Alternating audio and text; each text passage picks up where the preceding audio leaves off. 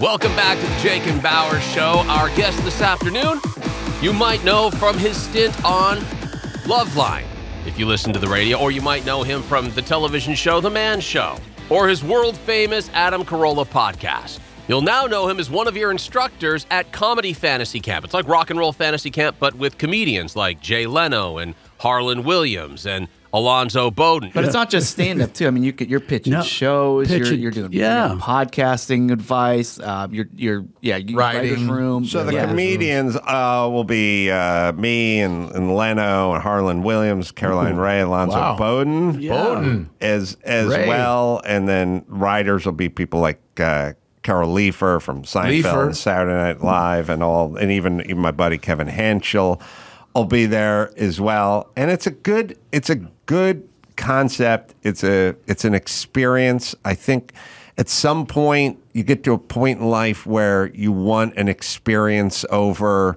a third car. the one and only Adam Carolla. Hey, how's it going? Good. How you doing? Good, Adam. This is uh, I'm Jake over here. Is Bower. Hey, Adam. Good to speak to you guys. Uh, we're in Minnesota, which is a hotbed of comedians, as you know. I do. Yeah. we uh, uh, we're we're excited to talk about the uh, um, fantasy comedy uh, comedy camp, mainly because this is the first of its kind, isn't it? I think it's the first of its kind. I've never, I've never heard of it before. So we'll see if we get sued for copyright infringement.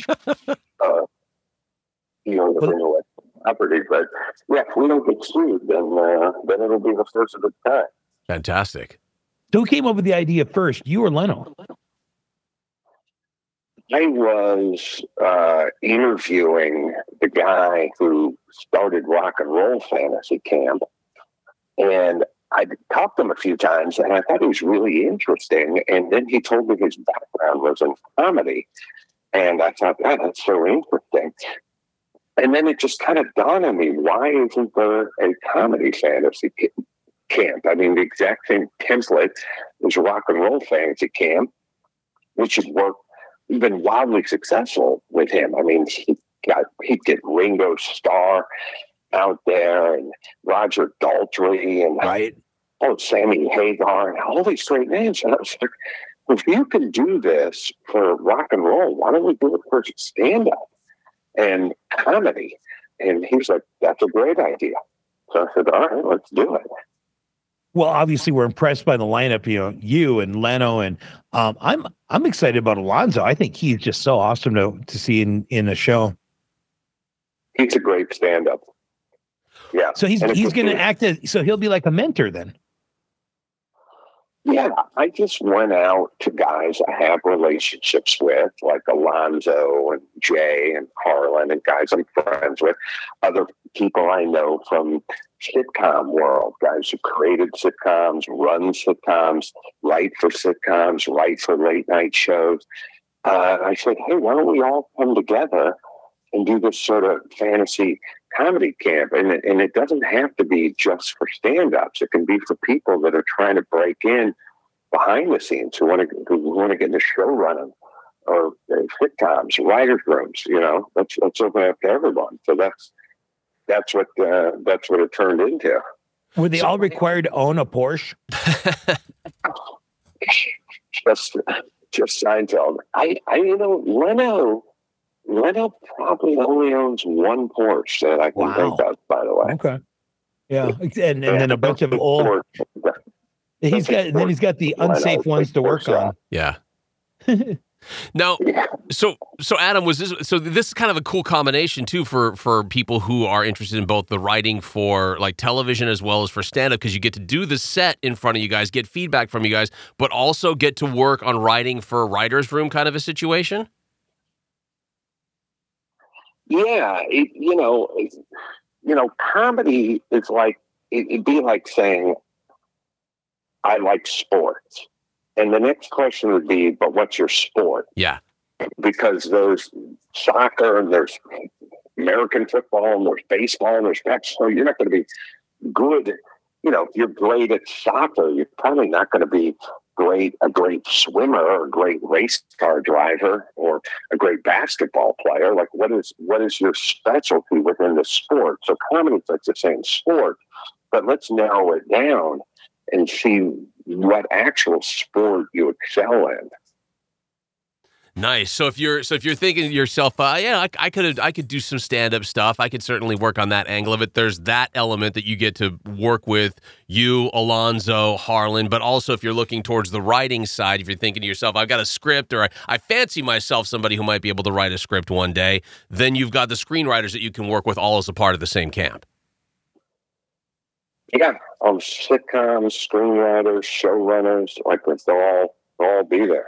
Well, and and for me, one of the I think the most interesting part is you and Rogan are like the top podcast guys. To be able to learn from you in a podcast situation is well worth it. Yeah, I, I you know, I, I think I wish there was some version of this when I was, you know, 25 that I could have Sure. gone to and talked to some people. I was just bum stumbling around town. I didn't know anything. I was just, you know, just sort of going from improv class to improv class. I didn't, I didn't have any direction or mentorship, Well- and I probably could have sped the whole thing up a little bit if I'd talked to somebody. Okay, so let's let's put that out there then. Who would have been your your comedy boot camp when you were 25 years old? Who would you have wanted to be a part of that camp for you? Who would you wanted to see and get feedback from? Well, you know, it's funny because everything's coming full circle. When I was like 21, I was working as a carpenter on a house up in the Hollywood Hills. And the guy who had the house next door to the house we were working on was Jay Leno. and this is literally 35 years ago. And I recognized him. He wasn't hosting the Tonight Show or anything, but I saw him go out and get his newspaper and then he'd go work on his motorcycle in the afternoon. So I started walking across the street when I got off of work and would sit with him in his garage and talk to him about, about comedy. He was surprised I knew who he was because he wasn't really a household name. I just mm-hmm. liked comedy, so I recognized him from Letterman or whatever. And I remember seeing that, you know, after nine hours of spreading stucco on the outside of a house on the other side of the hill in the, in the heat. I thought his schedule's so much better than mine because he gets the newspaper at noon and then he works on his bike at two in the afternoon. And I was like, and I talked to Jay about breaking into stand up, and he was really sweet and really helpful. So actually, it's kind of weird that 35 years later, you know, here we are. And he's done all right. Yeah, he's done okay for himself. He landed on his feet. He did. He didn't have the kind of, he didn't live up to his full potential, but he worked. Right. Well, Well- and and he always had that fall back on that car thing that he needed, so it Yeah, worked out for him. he did. The the people who are going to get a come take a knee moment with Adam Carolla for stand up comedy should be visiting comedyfantasycamp.com. That's the website where they can go and sign up for the fantasy camp happening in October in Hollywood, and you get a chance to perform on the improv stage at the Hollywood uh, Improv as well. What would be a good take a knee moment with Adam as you're setting this up? You're getting them ready for the next four days of camp. What's your take a knee moment, coach? Well, you there? Sorry. We're here, yeah. Yeah, sorry, my earbud just ran out of gas. right in. You set me up. I heard the timpani drum sound. the lights flickered. I walked up on stage and somebody pulled the mic cord out. Uh, I thought it was a dramatic pause. I'm Yeah. like, wow, this Oh, guy's he's good. really getting into the coaching role here. This is awesome. yeah, I just go out there and I just try to fire them up. I'll grab a Gatorade bucket. I'll throw it across the room. I'll, I'll pick my sip and smash in a locker.